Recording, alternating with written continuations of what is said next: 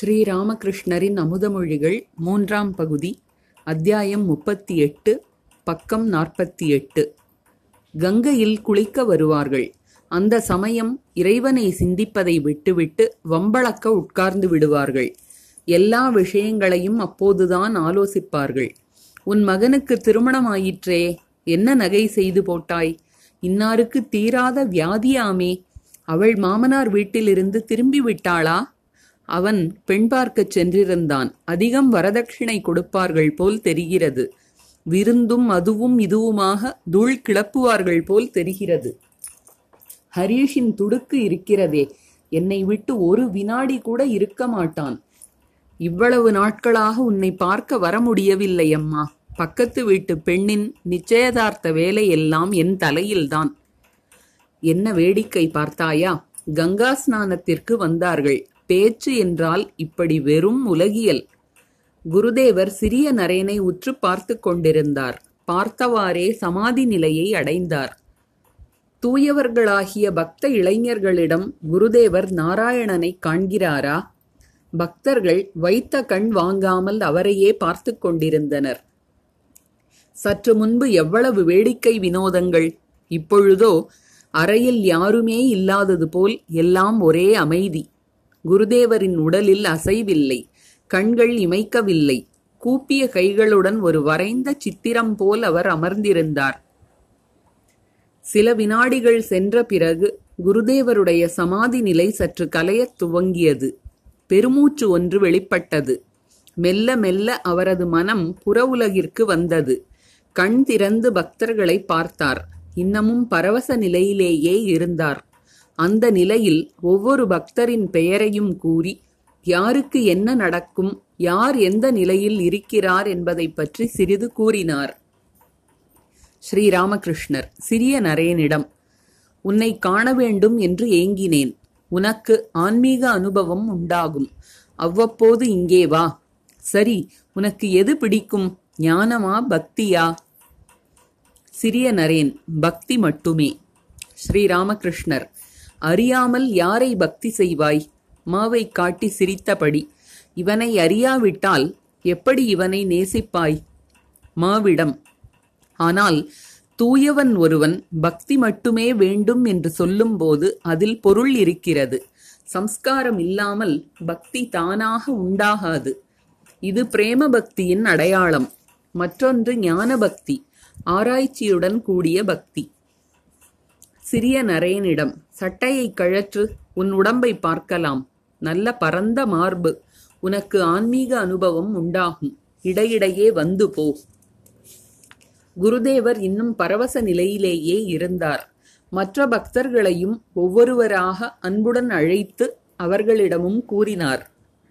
பால்துவிடம் உனக்கும் கிடைக்கும். ஆனால் சற்று தாமதம் ஏற்படும். பாபுராமிடம் நான் உன்னை ஏன் இழுக்கவில்லை? கடைசியில் ஏதோ தொல்லை வந்து சேரும். அதனால்தான் மோகினி மோகனிடம் உனக்கு இருக்கவே செய்கிறது சிறிது பாக்கி இருக்கிறது. அது தீர்ந்துவிட்டால் கர்மம் கடமை குடும்பம் எதுவும் இருக்காது. எல்லாம் போவது நல்லதா? இவ்வாறு கூறிவிட்டு மோகினி மோகனின் இதய அடியாழத்தை ஊடுருவிப் பார்ப்பதைப் போல் அவனை கூர்ந்து பார்த்தார். இறைவனுக்காக எல்லாமே போவது நல்லதா என்று எண்ணிக்கொண்டிருந்தாரா மோகினி மோகன்? சிறிது நேரத்திற்கு பிறகு குருதேவர் மீண்டும் பேசினார். பாகவத பண்டிதரை இறைவன் ஒரு பாசத்தால் கட்டி வைத்திருக்கிறார். இல்லாவிட்டால் மக்களுக்கு யார் பாகவதத்தை விளக்குவது? உலகிற்கு உபதேசிப்பதற்காக அந்த பாசத்தை பண்டிதரிடம் வைக்கிறார். பிறகு பிராமண இளைஞனை பார்த்து பேசலானார். நீ ஞான ஆராய்ச்சியை விடு. பக்தியை கடைபிடி. பக்திதான் சாரம். நீ இங்கு வந்து மூன்று நாட்களாகிவிட்டன அல்லவா? இளைஞன் கூப்பிய கைகளுடன் ஆம் சுவாமி. ஸ்ரீராமகிருஷ்ணர் நம்பிக்கை வை. இறைவனிடம் பாரத்தை கொடு. அப்படியானால் நீ எதையும் செய்ய வேண்டியதில்லை. அன்னை காளி உனக்காக எல்லாம் செய்வாள். ஞானம் வீட்டின் புறமுற்றம் வரை போக முடியும். பக்தியோ உள்ளே செல்ல முடியும். சுத்த ஆன்மா பற்றற்றது.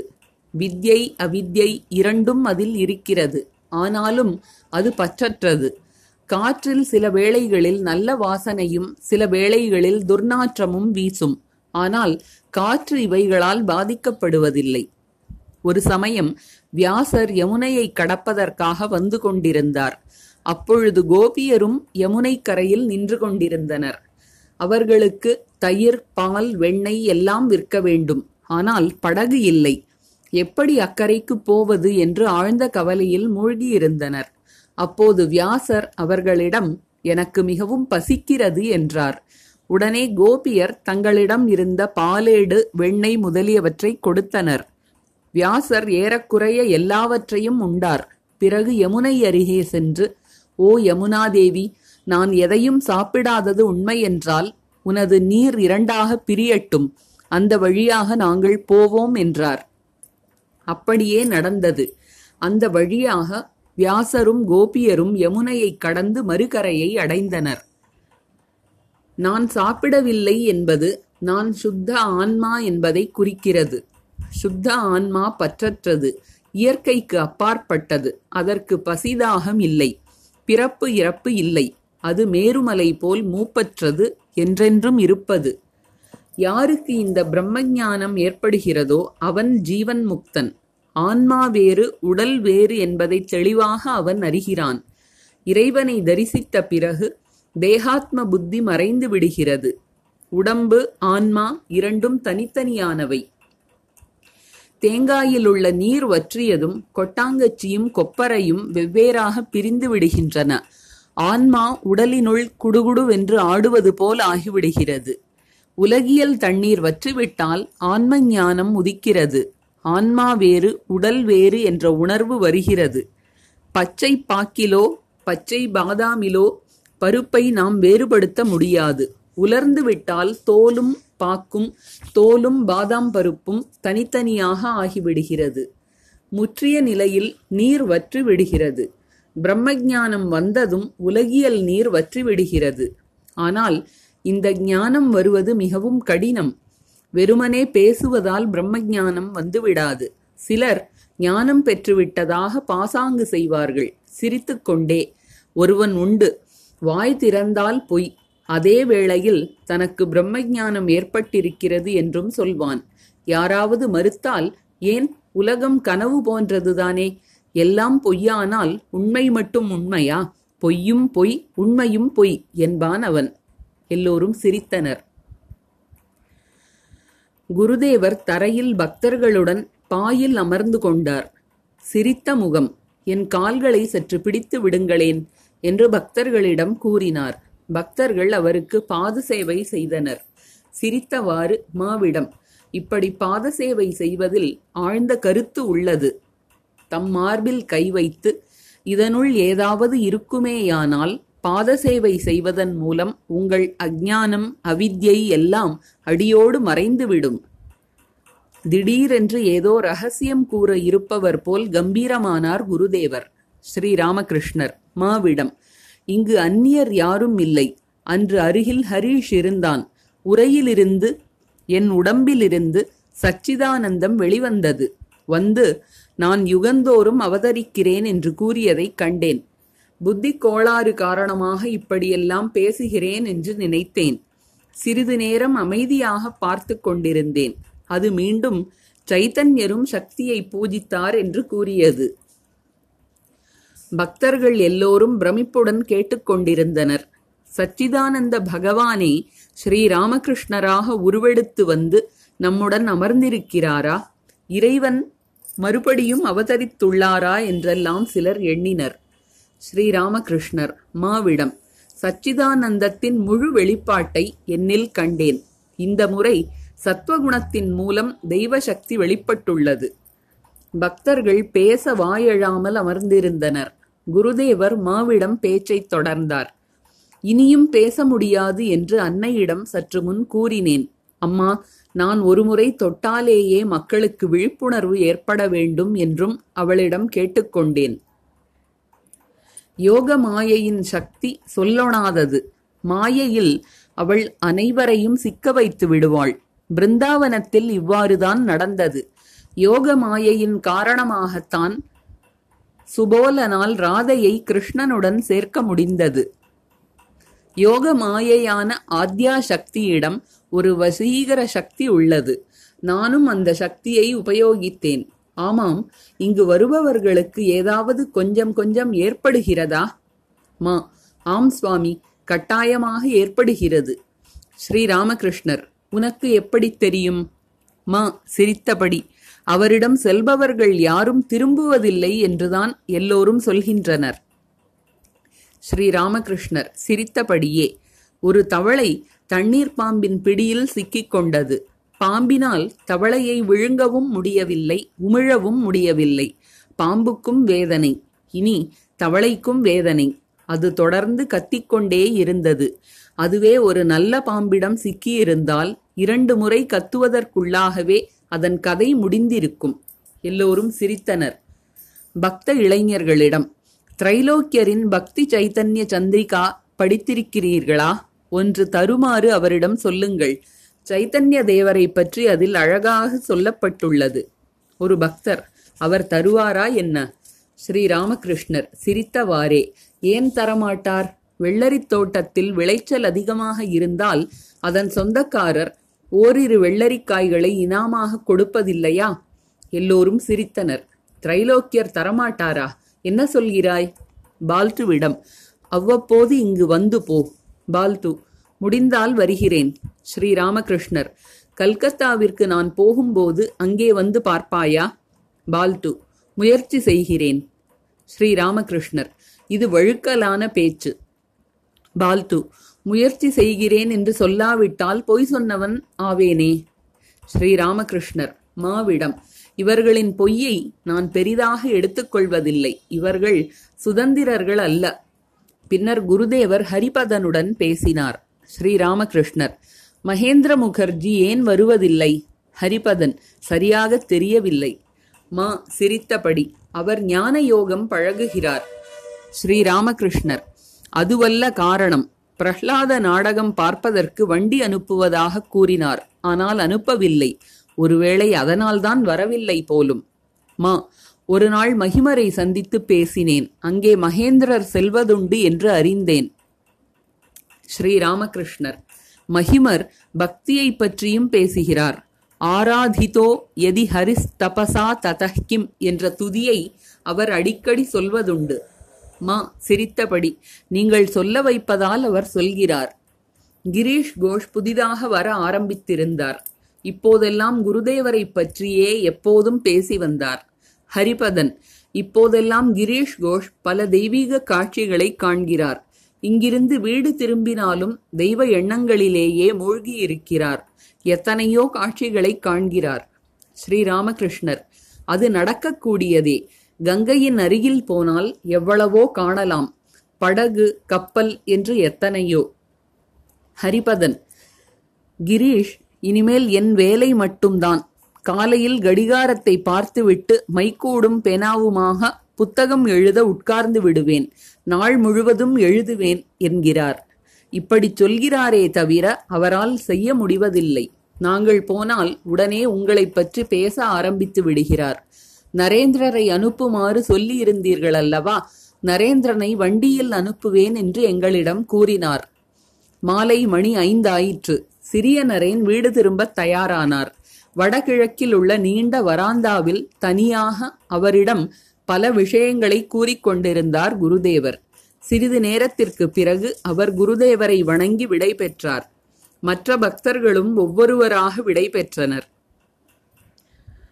குருதேவர் சிறிய கட்டிலில் உட்கார்ந்து மோகினி மோகனுடன் பேசிக் கொண்டிருந்தார். மகனை இழந்த பிறகு அவரது மனைவி பைத்தியம் போலாகிவிட்டிருந்தாள் சில சமயம் சிரிப்பதும் சில சமயம் அழுவதுமாக இருந்தாள்.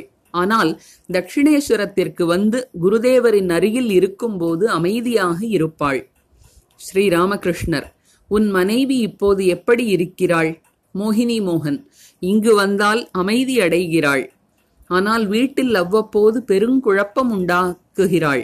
அன்று தற்கொலை செய்யவே போய்விட்டாள். குருதேவர் இதை கேட்டு சிறிது சிந்தனையில் ஆழ்ந்தார்.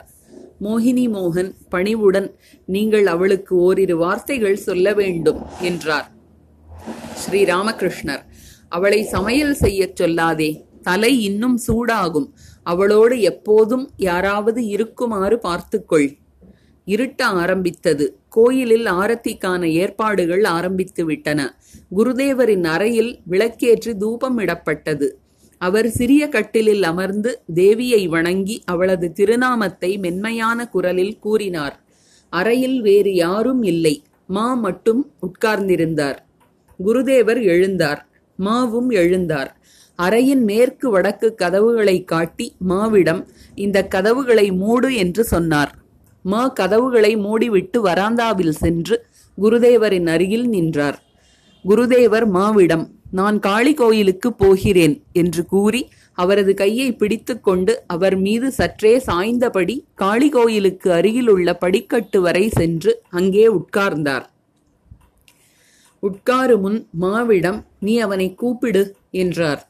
மா பாபுராமை கூப்பிட்டார். குருதேவர் அன்னை காளியை வணங்கிவிட்டு பெருமுற்றத்தின் வழியாக தமது அறைக்கு வந்தார். அம்மா அம்மா ராஜராஜேஸ்வரி என்று உச்சரித்தவாறே அறைக்குள் சென்று சிறிய கட்டிலில் உட்கார்ந்தார். குருதேவருக்கு ஓர் அற்புத நிலை உருவாகியிருந்தது. உலோகப் பொருள் எதையும் அவரால் தொட இயலவில்லை. அம்மா செல்வத்தின் நிழலை கூட மனத்திலிருந்து அடியோடு துடைத்து விடுகிறாய் போலும் என்று தேவியிடம் கூறினார் அவர். இப்போது வாழை இலையில் சாப்பிடுகிறார். மண் பாத்திரத்தில் தண்ணீர் குடிக்கிறார். செம்பை தொட முடியவில்லை. அதனால் பக்தர்களிடம் மண் பாத்திரம் வாங்குமாறு கூறினார். செம்பிலோ தட்டிலோ கைப்பட்டாலே மீன் முள் தைத்தது போல் விண் விண் என்று வலிக்க ஆரம்பித்து விடுகிறது. பிரசன்னன் சில மண்பாண்டங்களை வாங்கி வந்திருந்தான். அவை மிகவும் சிறியவையாக இருந்தன. குருதேவர் சிரித்தவாறே சட்டிகள் சிறியவை ஆனால் பையன் நல்லவன். நான் ஒருமுறை சொன்ன உடனே என் முன் அம்மணமாக நின்றான். எவ்வளவு குழந்தைத்தன்மை என்றார். பெல்கேரியாவைச் சேர்ந்த தாரக் தனது நண்பனுடன் வந்தார். குருதேவர் சிறிய கட்டிலில் அமர்ந்திருந்தார். அறையில் விளக்கு எரிந்து கொண்டிருந்தது. மாவும் ஓரிரு பக்தர்களும் உட்கார்ந்திருந்தனர். தாரக்கிற்கு திருமணமாகி இருந்தது. அவர் குருதேவரிடம் வருவதை பெற்றோர் தடுத்தனர். கல்கத்தாவில் பௌபசாரின் அருகில் அவரது வீடு. இப்போது தாரக் அநேகமாக அங்குதான் வசிக்கிறார். குருதேவர் தாரக்கை மிகவும் நேசித்தார். அவருடன் வந்த இளைஞன் சற்று தமோ குணத்தினன். ஆன்மீகம் பற்றியும் குருதேவரை பற்றியும் நல்ல அபிப்பிராயம் கிடையாது. தாரக்கிற்கு இருபது வயது இருக்கும். தாரக் வந்ததும் தரையில் வீழ்ந்து குருதேவரை வணங்கினார். ஸ்ரீராமகிருஷ்ணர் தாரக்கின் நண்பனிடம் ஒருமுறை கோயில்களை எல்லாம் பார்த்துவிட்டு வாயேன். நண்பன் அவைகளை எல்லாம் பார்த்து விட்டேன். ஸ்ரீராமகிருஷ்ணர் நல்லது. தாரக் இங்கு வருவது தவறா? நண்பன் அது உங்களுக்கே தெரியும். ஸ்ரீராமகிருஷ்ணர் மாவை காட்டி இவர் ஹெட்மாஸ்டர். நண்பன் ஓ அப்படியா? குருதேவர் தாரக்கை நலம் விசாரித்தார். அவரிடம் பல விஷயங்களை பேசினார். நீண்ட நேரம் பேசிய பிறகு தாரக் விடைபெற ஆயத்தமானார். பல விஷயங்களில் எச்சரிக்கையாக இருக்குமாறு குருதேவர் அவரிடம் கூறினார். ஸ்ரீராமகிருஷ்ணர் தாரக்கிடம் துறவியே எச்சரிக்கையாக இரு. காமினி காஞ்சனத்தில் எச்சரிக்கையாக இரு. ஒருமுறை பெண்களின் மாயையில் சிக்கிக் கொண்டால் வெளிவர வழியே இல்லை. அது விஷாலாட்சி நதியின் சுழி. அதில் சிக்கியவன் மீண்டு வர முடியாது. இங்கே அவ்வப்போது வந்து போ. தாரக். அதற்கு என்னை வீட்டினர் அனுமதிக்க மாட்டேன் என்கிறார்கள். ஒரு பக்தர். ஒரு தாய் மகனிடம் நீ தட்சிணேஸ்வரத்துக்கு போகக்கூடாது. என் மீது ஆணை. மீறி நீ போனால் என் ரத்தத்தை குடித்தவனாவாய் என்று சொன்னால் ஸ்ரீராமகிருஷ்ணர். அப்படி சொல்பவள் தாயல்ல. அவள் அவித்யையே உருவானவள். அப்படிப்பட்ட தாயின் பேச்சை கேட்காவிட்டால் எந்த தவறும் இல்லை. அத்தகையவள் இறையனுபூதி பாதையில் தடையாக இருக்கிறாள். இறைவனுக்காக குருமார்களின் வார்த்தைகளை புறக்கணிப்பதில் தவறில்லை. பரதன் ராமருக்காக கைகேயியின் பேச்சை புறக்கணித்தான். கோபியர் கிருஷ்ணனை காண்பதற்காக கணவனின் பேச்சை மீறினர். பிரஹ்லாதன் இறைவனுக்காக தந்தையின் பேச்சை மீறினான். பலி சக்கரவர்த்தி இறைவனை திருப்திப்படுத்துவதற்காக குரு சுக்ராச்சாரியரின் பேச்சை புறக்கணித்தான். விபீஷணன் ராமரை அடைவதற்காக தனது மூத்த சகோதரன் ராவணனின் பேச்சை மீறினான். ஆனால் ஒன்று இறைநெறியில் போகாதே என்ற பேச்சு ஒன்றைத் தவிர மற்ற அனைத்திலும் அவளது சொற்படி நடக்க வேண்டும். பின்னர் குருதேவர் தாரக்கின் கை எவ்வளவு கனமானது என்று பரிசோதித்தார். சிறிது நேரத்திற்கு பிறகு சிறிது மனக் மனக்கோணல் இருக்கிறது. அது சரியாகிவிடும். இறைவனிடம் சிறிது பிரார்த்தனை செய். இங்கு அவ்வப்போது வா அது சரியாகிவிடும். பௌபசாரில் உள்ள வீடு நீ வாடகைக்கு எடுத்ததா? என்று கேட்டார். தாரக் இல்லை சுவாமி அவர்கள் அமர்த்தினார்கள். ஸ்ரீராமகிருஷ்ணர் சிரித்தபடி அவர்கள் அமர்த்தினார்களா? நீ கட்டினாயா? புலிக்கு பயந்து செய்தாயா? குருதேவர் தாரக்கின் மனைவியை புலி என்று குறிப்பிடுகிறாரா? தாரக் வணங்கி விடை பெற்றார். சிறிய கட்டிலில் படுத்திருந்த குருதேவர் தாரக்கை பற்றி ஏதோ நினைப்பது போல் இருந்தது திடீரென்று மாவிடம் இவர்களுக்காக நான் ஏன் இவ்வளவு மனையேக்கம் கொள்கிறேன்? என்று கேட்டார். என்ன பதில் சொல்வதென்று சிந்தித்தவராக? மா மௌனமாக இருந்தார். குருதேவர் மீண்டும் அதே கேள்வியை கேட்டுவிட்டு என்ன சொல்லேன் என்றார். இதற்கிடையில் மோகினி மோகனின் மனைவி வந்து குருதேவரை வணங்கிவிட்டு ஓர் ஓரமாக அமர்ந்தாள். குருதேவர் மாவிடம் தாரக்கின் நண்பனை பற்றி பேசினார். ஸ்ரீராமகிருஷ்ணர் தாரக் ஏன் அவனை அழைத்து வந்தான்? மா வழித்தோழன் போல் தோன்றுகிறது. நீண்ட தூரம் அல்லவா ஆகவே ஒருவனை தன்னுடன் அழைத்து வந்திருப்பான். இவ்வாறு பேசிக் கொண்டிருக்கும் போது திடீரென்று குருதேவர் மோகினி மோகனின் மனைவியிடம் அகால மரணம் ஏற்பட்டால் பேயாக ஆகிவிடுவாய். ஜாகிரதை. இதை மனதிற்கு எடுத்துச் சொல். இவ்வளவு பார்த்தும் கேட்டும் கடைசியில் இப்படியா ஆவது என்றார். மோகினி மோகன் விடை பெற விரும்பினார். தரையில் வீழ்ந்து குருதேவரை வணங்கினார். மனைவியும் வணங்கினாள். குருதேவர் தமது அறையின் வடக்கு கதவிற்கு அருகில் நின்று கொண்டிருந்தார். மோகினி மோகனின் மனைவி தலையில் முக்காடு அணிந்து அவரிடம் மெதுவாக ஏதோ சொன்னாள். ஸ்ரீராமகிருஷ்ணர் இங்கு தங்க வேண்டுமா? மோகினி மோகனின் மனைவி இங்கு வந்து சில நாட்கள் தங்குகிறேன். நகபத்தில் அன்னை இருக்கிறார்களே அவர்களுடன் தங்கலாமா? ஸ்ரீராமகிருஷ்ணர் நல்லது. அப்படியே செய். ஆனால் தற்கொலை செய்து கொள்வதாகச் சொல்கிறாயே கேட்பதற்கே பயமாக இருக்கிறது. அருகில் கங்கை வேறு ஓடுகிறதே. அத்தியாயம் முப்பத்தி ஒன்பது. கல்கத்தாவில் பக்தர்களுடன். புதன் மார்ச் பதினொன்று ஆயிரத்தி எண்ணூற்றி எண்பத்தி ஐந்து. குருதேவர் சுமார் பத்து மணிக்கு தட்சிணேஸ்வரத்திலிருந்து புறப்பட்டு பலராம் போஸின் வீட்டிற்கு வந்தார். அங்கே ஸ்ரீ ஜெகநாதரின் பிரசாதம் சாப்பிட்டார். குருதேவருடன் லாட்டு முதலான பக்தர்களும் வந்திருந்தனர். பலராம் நீர் கொடுத்து வைத்தவர். உமது வீடு குருதேவரின் செயல்களமாக ஆகியுள்ளது.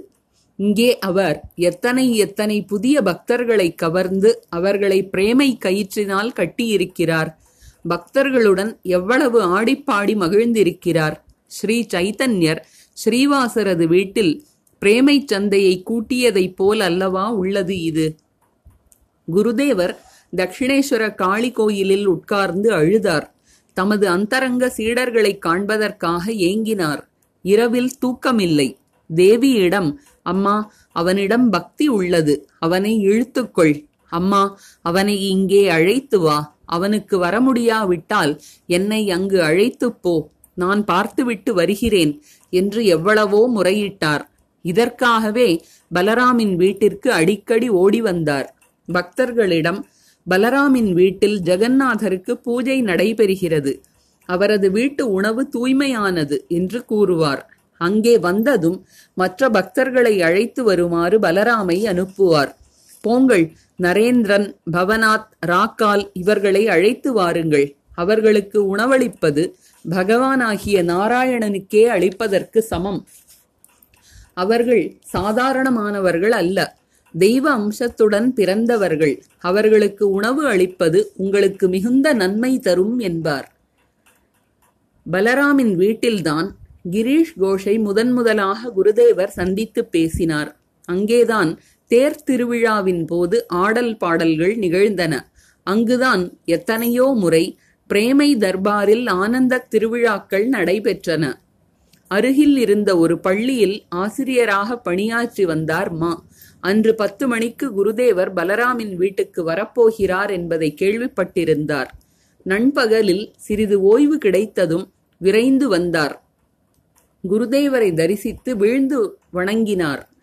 உணவு முடிந்ததும் குருதேவர் விருந்தினர் அறையில் சிறிது ஓய்வு கொண்டார். அடிக்கடி தமது பையிலிருந்து பாக்கையோ பீடா மசாலாவையோ எடுத்து வாயில் போட்டுக்கொண்டார் பக்த இளைஞர்கள் அவரைச் சுற்றி உட்கார்ந்திருந்தனர். ஸ்ரீராமகிருஷ்ணர் சிரித்தவாறே மாவிடம் இந்த நேரத்தில் நீ எப்படி வந்தாய்? ஸ்கூல் இல்லையா? மா ஸ்கூலில் இருந்துதான் வருகிறேன். இப்போது அங்கே முக்கிய வேலை ஒன்றும் இல்லை. ஒரு பக்தர் அப்படி இல்லை சுவாமி இவர் பள்ளியிலிருந்து ஓடி வந்து விட்டார். எல்லோரும் சிரித்தனர். மா தமக்குள் ஆமாம் யாரோ என்னை இழுத்து வருவது போல்தான் இருந்தது. குருதேவர் சற்றே சிந்தனையில் ஆழ்ந்தவர் போல் காணப்பட்டார். பிறகு மாவை தம் அருகில் உட்கார வைத்து பேசத் தொடங்கினார். எனது டவலை சற்று பிழிந்து கொண்டு வா. சட்டையை வெயிலில் காயப்போடு கால் கொஞ்சம் வலிக்கிறது. சிறிது பிடித்து விடு என்றார். மாவிற்கு சேவைகள் செய்யத் தெரியாது. அதனால் குருதேவர் கற்றுத்தருகிறார் மா மும்முரமாக ஒவ்வொன்றையும் செய்தார். பாத சேவை செய்தார். அப்போது குருதேவர் எத்தனையோ அறிவுரைகளை வழங்கினார். ஸ்ரீராமகிருஷ்ணர் மாவிடம் என்னப்பா சில நாட்களாக எனக்கு இந்த நிலை ஏற்பட்டிருக்கிறது. ஏன்? சொல் பார்க்கலாம். உலோகத்தால் ஆன எந்த பொருளையும் என்னால் தொட முடியவில்லை. ஒருமுறை ஒரு வீட்டில் அப்படி கையை வைக்க நேர்ந்தது. அவ்வளவுதான். மீன் முள் தைத்தது போல் விண் விண் என்று வலிக்க ஆரம்பித்து விட்டது. செம்பை தொடாமல் இருக்க முடியுமா? ஆகவே அதை ஒரு துண்டினால் மூடி எடுக்க முயன்றேன். ஆனால் கை வைத்த அளவிலேயே விண் விண் என்று வலிக்க ஆரம்பித்தது. கடைசியில் அன்னையிடம் அம்மா இனி இப்படிப்பட்ட செயலை செய்ய மாட்டேன் இந்த முறை என்னை மன்னித்து விடு என்று வேண்டினேன்.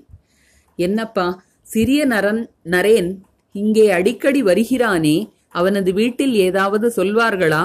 அவன் மிகவும் தூயவன் இதுவரை பெண் தொடர்பு கொண்டதே இல்லை. மா பெரிய பாத்திரம். ஸ்ரீராமகிருஷ்ணர் ஆமாம் இறைவனை பற்றிய பேச்சை ஒருமுறை கேட்டால் போதும் அது என் மனத்தில் தங்கிவிடும். இறைவன் என் முன் வரவில்லையே என்று சிறு வயதில் அழுவேன் என்று அவன் சொன்னான். சிறிய நரேனை பற்றி குருதேவர் மாவிடம் பல விஷயங்களை கூறினார். அப்போது அங்கிருந்த பக்தர்களில் ஒருவர் மாஸ்டர் நீங்கள் ஸ்கூலிற்கு போக வேண்டாமா? என்று கேட்டார். ஸ்ரீராமகிருஷ்ணர். இப்பொழுது மணி என்ன? ஒரு பக்தர். ஒரு மணிக்கு இன்னும் பத்து நிமிடங்கள் உள்ளன. ஸ்ரீராமகிருஷ்ணர். மாவிடம். அப்படியானால் நீ புறப்படு. ஏற்கனவே தாமதமாகிவிட்டது. வேலைகளை எல்லாம் விட்டு விட்டு வந்திருக்கிறாய். லாட்டுவிடம். ராக்கால் எங்கே லாட்டு. வீட்டிற்கு போய்விட்டான். ஸ்ரீராமகிருஷ்ணர். என்னை பார்க்காமலேயா? பள்ளி முடிந்ததும் மா திரும்பி வந்தார். அப்போது குருதேவர் பலராமின் வீட்டில் பக்தர்களுடன் உட்கார்ந்திருந்தார். குருதேவரின் முகத்தில் தவழ்ந்த இனிய புன்முறுவல் பக்தர்களின் முகத்திலும் பிரதிபலித்துக் கொண்டிருந்தது. மா திரும்பி வந்து வணங்கியதைக் கண்ட குருதேவர் அவரை தம் அருகில் உட்காரும்படி சைகை காட்டினார். கிரீஷ் கோஷ் சுரேஷ் மித்ரர் பலராம் லாட்டு சுனிலால் முதலிய பக்தர்கள் அங்கு இருந்தனர். ஸ்ரீராமகிருஷ்ணர் கிரீஷிடம் நீ ஒருமுறை நரேந்திரனுடன் வாதம் செய்து அவன் என்ன சொல்கிறான்? என்று பார். கிரீஷ் சிரித்தவாறே இறைவன் எல்லையற்றவர் என்கிறான் அவன். பொருட்கள் மனிதர்கள் என்று நாம் பார்ப்பவை கேட்பவை எதையும் இறைவனின் அம்சம் என்று கூட சொல்ல முடியாது. அவர் இன்ஃபினிட்டி எல்லையற்ற ஆகாசம் போல். அவருக்கு அம்சம் எப்படி இருக்க முடியும்? இருக்க முடியாது என்பது அவனது கருத்து. ஸ்ரீராமகிருஷ்ணர் இறைவன் எல்லையற்றவராகவோ எவ்வளவு பெரியவராகவோ இருக்கட்டும். அவர் விரும்பினால் அவரது சாரமாகிய பொருள் மனிதன் மூலமாக வெளிப்பட முடியும். அப்படி வெளிப்படுவதும் உண்டு. அவர் அவதரிக்கிறார். அதை ஓமை காட்டி விளக்க முடியாது. அனுபவம் வேண்டும். நேரடியாக அனுபவிக்க வேண்டும். உவமை மூலம் ஏதோ குறிப்பாக அறியலாம். பசுவின் கொம்பை தொட்டாலும் பசுவைத்தான் தொடுகிறோம். காலையோ வாலையோ தொட்டாலும் பசுவையே தொடுகிறோம். ஆனாலும் நம்மை பொறுத்தவரையில் பசுவில் சாரமான பொருள் பால். அந்த பால் மடியிலிருந்து வருகிறது. அதுபோல் பிரேம பக்தியை விளக்குவதற்காக இறைவன் மனித வடிவம் தாங்கி அவ்வப்போது அவதரிக்கிறார். கிரீஷ் அவரை முற்றிலும் அறிந்து கொள்ள முடியுமா என்ன? அவர் எல்லையற்றவர் என்று நரேந்திரன் சொல்கிறான். ஸ்ரீராமகிருஷ்ணர் கிரீஷிடம் இறைவனை யார்தான் முற்றிலுமாக அறிய முடியும்? எப்படி அவரது பெரிய நிலையை அறிய முடிவதில்லையோ அப்படியே அவரது சிறிய நிலையையும் அறிய முடியாது. எல்லாவற்றையும் அறிய வேண்டிய அவசியம்தான் என்ன? அவரது காட்சியை பெற முடிந்தாலே போதும். அவரது அவதாரத்தை கண்டாலே அவரை கண்டதற்கு சமம். கங்கையின் அருகில் சென்று தண்ணீரை தொட்டுவிட்டு நான் கங்கையை தொட்டேன் தரிசித்தேன் என்று ஒருவன் சொல்கிறான். ஹரித்வாரிலிருந்து கங்காசாகர் வரையிலும் முழு கங்கையையும் கையினால் தொட வேண்டியதில்லை எல்லோரும் சிரித்தனர். உன்னுடைய காலை தொட்டால் உன்னை தொட்டதாகத்தானே பொருள்? சிரிப்பு. கடலின் அருகில் சென்று சிறிது தண்ணீரை தொட்டால் கடலை தொட்டதாகவே ஆகும். அக்னி தத்துவம் எங்கும் இருக்கிறது. ஆனால் மரக்கட்டையில் அதிகமாக இருக்கிறது. கிரீஷ் சிரித்தவாறே. நெருப்பை பெறும் இடம்தான் நமக்கு தேவை. ஸ்ரீராமகிருஷ்ணர் சிரித்தவாறே. அக்னி தத்துவம் மரக்கட்டையில் அதிகம். இறை தத்துவத்தை தேட வேண்டுமானால் மனிதனில் தேடு. மனிதனில் அவர் அதிகமாக பிரகாசிக்கிறார். யாரிடம் ஊர்ஜிதா பக்தி பிரேம பக்தி பொங்குகிறதோ யார் இறைவனுக்காக பித்து பிடித்தவனாக இருக்கிறானோ யார் அவருடைய பிரேமையில் மூழ்கி தன்னை மறந்துள்ளானோ அந்த மனிதனில் இறைவன் அவதரித்திருக்கிறார் என்பதை நிச்சயமாக அறிந்து கொள்